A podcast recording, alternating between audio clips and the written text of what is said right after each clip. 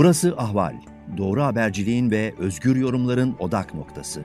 Podcast yayınımıza hoş geldiniz. Ankara'dan merhaba. Ben Zülfikar Doğan. Yine Türkiye gündemindeki sıcak gelişmeleri yorumlamak ve değerlendirmek üzere karşınızdayım. Bugün bir anda Zafer Partisi Genel Başkanı Ümit Özdağ bir çıkış yaptı. Cumhurbaşkanı adaylarının Ankara Büyükşehir Belediyesi Başkanı Cumhuriyet Halk Partili Mansur Yavaş olduğunu söyledi ve Mansur Yavaş'ı göreve çağırıyoruz dedi, sorumluluk üstlensin dedi. Fakat Mansur Yavaş her şeyden önce daha önce bu konudaki e, iddialarla ilgili olarak Cumhurbaşkanlığına adaylığı kesinlikle düşünmediğini açıklamıştı. Hatta bir dönem daha Ankara Büyükşehir Belediye Başkanlığını sürdürerek Ankara'ya hizmet etmek istediğini söylemişti. E, kaldı ki diğer tarafta Cumhuriyet Halk Partisi İyi Parti ile birlikte, Demokrat Parti ile birlikte Millet İttifakı'nın üyesi ve bugüne kadar e, gerek Cumhurbaşkanı Erdoğan gerek MHP lideri Devlet Bahçeli Millet İttifakı'na Cumhurbaşkanı arayışı içindeydiler. Neden bir adayları yok diyor diyorlardı. Yine iktidara yakın medya kuruluşlarında her gün yeni bir isim ortaya atılıyordu Millet İttifakı'nın adayı olarak. Yani Millet İttifakı'na bir aday bulma yarışı vardı. Son dönemde CHP ve İyi Parti'nin yanına e, dört parti daha katıldı. Gelecek Partisi, Deva Partisi, e, Saadet Partisi zaten bir önceki seçimde bu ittifakın içinde yer almıştı. Dolayısıyla altılı bir masa kuruldu. Bu altılı masa e, ortak bir Cumhurbaşkanı adayı üzerinde görüşebileceklerini seçim tarihi tarihi netleştiğinde bu konunun da netleşeceğini dile getirmişlerdi. Şimdi Zafer Partisi Genel Başkanı Ümit Özdağ, e, Mansur Yavaş'ın ismini ortaya atarak e, siyaset gündeminde e, yer alması farklı bir tartışmayı başlattı. Acaba Ümit Özdağ bu girişimi niçin yaptı? Çünkü kendisi daha önce hatırlayacaksınız Milliyetçi Hareket Partisi'nden ayrılmıştı Akşener'le birlikte. İyi Parti'yi kurmuşlardı. Daha sonra İyi Parti'de e, başka iddialar ortaya attı. İstanbul İl Başkanı e, ile ilgili olarak, Buğra Kavuncu ile ilgili olarak ve partiden ihraç edildi. Zafer Partisi'ni kurdu. Şimdi Mansur Yavaş'ı e, Cumhurbaşkanı adayı olarak öne sürüyor. Henüz ortada bir seçim tablosu yok. Dolayısıyla e, bu iddialar, Ümit Özdağ'ın bu çıkışı altı partili e, müzakere tablosunu, parlamenter sisteme geçişi öngören yapılanmayı dağıtma, içinde bir tartışma yaratma amaçlı olarak değerlendiriliyor siyasi kulislerde. Hatta e, şöyle iddialar da var. Ümit Özdağ, MHP ve e, AKP ile e, kurgulanan bir senaryonun sözcülüğünü yapmak üzere ortaya çıktı. Böyle bir iddiayı ortaya attı. CHP içerisinde adaylık tartışması başlatmak, işte e, Ekrem İmamoğlu'nun, Mansur Yavaş'ın ismi zaten gündeme getiriliyordu. Kemal Kılıçdaroğlu'nun ismi son dönemde daha ön plana çıkıyordu. Bu tartışmaları alevlendirmek için böyle bir girişimde bulundu. Farklı bağlantılar söz konusu diye de iddialar e, dile getiriliyor. Ama Engin Altay, Cumhuriyet Halk Partisi Grup Başkan Vekili dedi ki e, işte bizim Cumhurbaşkanı adayımızı nasıl belirleyeceğimiz çok öteden beri biliniyor. İttifakı oluşturan partilerin liderleri ve yetkili kurulları bir araya gelerek seçim tarihi netleştiğinde adayın kim olacağına karar verecekler dedi. Dolayısıyla siyaset gündemini dalgalandıran bu girişimin arkasından Meclis Genel Kurulu'nda bu hafta spor federasyonlarını, spor kulüplerini Türkiye'de özellikle geniş kitlelerin taraftarı olduğu futbol başta olmak üzere tüm spor dallarını etkileyecek bir yasa değişikliği teklifi söz konusu. Geçen hafta komisyonlardan süratle geçirildi yine AKP, MHP'nin işbirliğiyle ve genel kurula geliyor bu hafta. Genel kurulda spor kulüpleri ve spor federasyonları yasası olarak görüşülecek. 50 küsur maddelik bir kanun teklifi. Aslında tabii şöyle bakılabilir, Türkiye'de bugüne kadar hep tartışılan bir konuydu. Bir spor yasasının olmaması, bir kulüpler yasasının olmaması. Çünkü kulüpler dernek statüsünde faaliyet gösteriyorlardı. İyi niyetli bir girişim gibi görülebilir. Ancak yasa teklifinin içeriğine bakıldığında amacın bambaşka olduğu anlaşılıyor. Bunu söylemek olanaklı.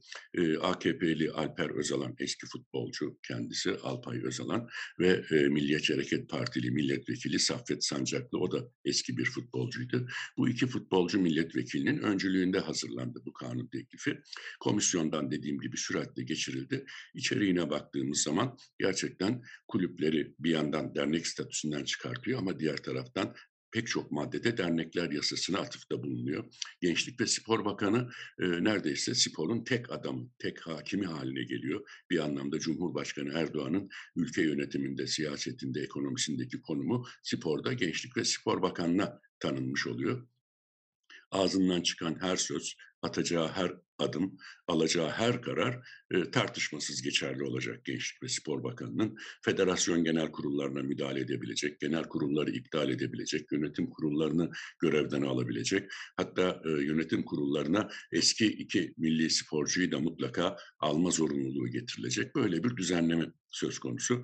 Bunun yanı sıra İçişleri Bakanlığı ve il yöneticilerine de, valilere de geniş yetkiler getiriliyor. İşte haklarında iddialar olan, soruşturma açılan veya kovuşturma açılan spor kulüplerinin yöneticilerini görevden alma yetkisine sahip olacaklar. Hatta bu kulüpleri kapatma kararı bile alabilecekler İçişleri Bakanlığı ve il yöneticileri. Dolayısıyla böyle bir e, otokratlığı öngören, sporda bir e, baskıcı yönetimi öngören bir düzenleme. Muhalefet tabii buna itiraz ediyor çok sayıda komisyonda milletvekili tarafından, muhalefet milletvekili tarafından muhalefet şerhi konuldu maddelere. İyi Parti, HDP, Cumhuriyet Halk Partisi milletvekilleri e, bu yasanın Türk sporunun sorunlarını çözmeyeceğini söylediler. Aksine sporu siyasallaştırma amaçlı olduğunu dile getiriyorlar. E, tamamıyla siyasi iktidarın sporu kendi kontrolü altına almayı hedeflediğini öne sürüyorlar. Zaten maddelerin içeriğine bakıldığında da bu görülüyor. E, çok ciddi cezalar getiriliyor kulüp yönetimlerine, kulüp başkanlarına, federasyon başkanlarına e, örneğin denk bütçe zorunluluğu getiriliyor. Denk bütçe eğer tutturulamazsa ve bir önceki yıl bütçesinin yüzde onundan fazla bir borçlanma söz konusu olursa e, ağır para cezaları verilecek kulüp yönetimlerine. Hatta bir yıldan üç yıla kadar hapis cezasıyla cezalandırılacaklar. Tabii komisyondaki tartışmalarda muhalefet milletvekilleri dediler ki e, madem siz kulüplerden denk bütçe yapmalarını istiyorsunuz, borçlanma limitlerini yüzde onla sınırlandırıyorsunuz. O zaman bunu önce kendiniz uygulayın. Çünkü bugüne kadar e, AKP iktidarı ve sonrasında işte Cumhurbaşkanlığı hükümet sistemi sürecinde son dört yıldır da hazırlanan hiçbir bütçe denk değil. 2-3 ay içerisinde açıklanan bütün bütçe hedefleri ve diğer ekonomik hedefler, döviz kuru hedefleri, enflasyon hedefleri hepsi geçersiz hale geliyor. Ama siz kulüplere denk bütçe mecburiyeti getiriyorsunuz ve bunun karşılığında da hapis cezasıyla tehdit ediyorsunuz. Kaldı ki e, Cumhuriyet Halk Partisi İstanbul Milletvekili ve eski e, Gençlik ve Spor Bakanı Erdoğan Toprak da bu konuda bir rapor hazırladı. Ve hazırladığı raporda diyor ki e, daha önce e, kendi hazırladığı bütçeyi denkleştiremeyen iktidar aslında bugünkü ekonomik tablonun ve kulüplerin içinde bulunduğu tablonun da sorumlusu. Çünkü işte transferlerde dövizle yapılan sözleşmeler, dövizle ödenen transfer ücretleri iktidarın uyguladığı politikalar sonrasında kurlardaki olağanüstü yükselişlerle kulüplerin borçlarını kat kat arttırdı. Şu anda sadece dört büyük kulübün borcu 15,5 milyar lira, Süper Lig'deki diğer kulüplerle birlikte toplam borç miktarı 30 milyar liraya ulaşıyor. Ama bu yasanın içerisinde bu borçlarla ilgili herhangi bir çözüm, alternatif yok. Aksine tamamıyla ceza, tehdit, baskı üzerine kurgulanmış bir yasa.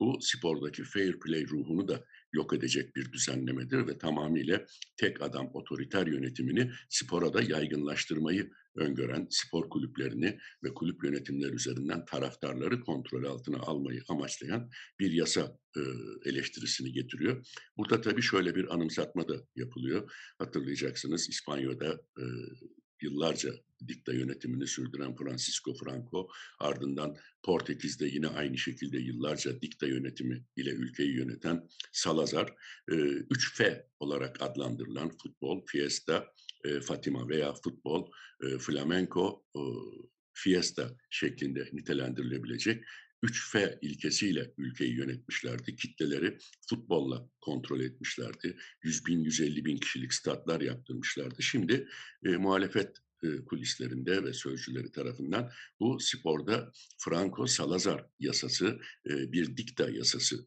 e, olarak nitelendiriliyor. Son olarak da işte Türkiye Futbol Federasyonu Başkanı Nihat Özdemir istifa etmişti. Bu istifanın da perde arkasında spordaki bu çekişmelerin özellikle iktidar partisi AKP içindeki çekişmelerin etkili olduğu, sporun ve kulüplerin kontrol edilmesini amaçlayan kanatlar arasındaki mücadelenin bu istifayı beraberinde getirdiği şeklinde kulislere yansıyan iddialar var. Ama şunu rahatlıkla söylemek mümkün. E, spor yasası yoktu. İşte biz sporda devrim yapacağız diye e, bu kılıfa büründürülerek bir e, spor yasası teklifi meclise getirildi ve büyük ihtimalle bu hafta genel kurulda görüşülerek yasalaştırılacak. Bu yasa çıktıktan sonra da tüm e, spor federasyonlarının yasa uyarınca özerk olması gereken tüm federasyonların yönetimleri, genel kurulları, yönetim kurulları tamamıyla iktidar tarafından belirlenecek ve e, Türkiye'de geniş kitlelerin ilgi duyduğu futbol başta olmak üzere tüm federasyonlar bir anlamda AKP'lileştirilecek. Hatta Haziran ayında yapılacak e, Futbol Federasyonu Genel Kurulu sırasında da yine iktidara yakın bir ismin Türkiye Futbol Federasyonu Başkanlığı'na getirileceği şimdiden söyleniyor, konuşuluyor. Çünkü Basketbol Federasyonu Başkanı Hidayet Türkoğlu, Cumhurbaşkanı Erdoğan aynı zamanda baş danışmanı ve iki dönemdir, üç dönemdir Basketbol Federasyonu Başkanlığı'nı da yürütüyor. Diğer federasyonların başkanlıklarında da ya eski AKP milletvekilleri ve AKP ile eski bürokratlar yer alıyor. Dolayısıyla sporun partizanlaşması yaygınlaştırılmasının yolunu açacak, sporu tamamıyla siyasetin ve iktidarın kontrolünü verecek bir düzenleme e, önümüzdeki dönemde Türk sporunun kaderini belirleyecek. Bunu şimdiden söylemek mümkün. Evet sözlerimi burada noktalıyorum. Ben Zülfikar Doğan. Hepinize hoşçakalın diyorum Ankara'da. Ahval podcastlerini tüm mobil telefonlarda Spotify, SoundCloud ve Spreaker üzerinden dinleyebilirsiniz. Apple iPhone kullanıcıları bize iTunes üzerinden de ulaşabilir. Türkiye'nin ve hayatın cıvıl cıvıl sesleri Ahval Podcast dizisinde. Kulağınız bizde olsun.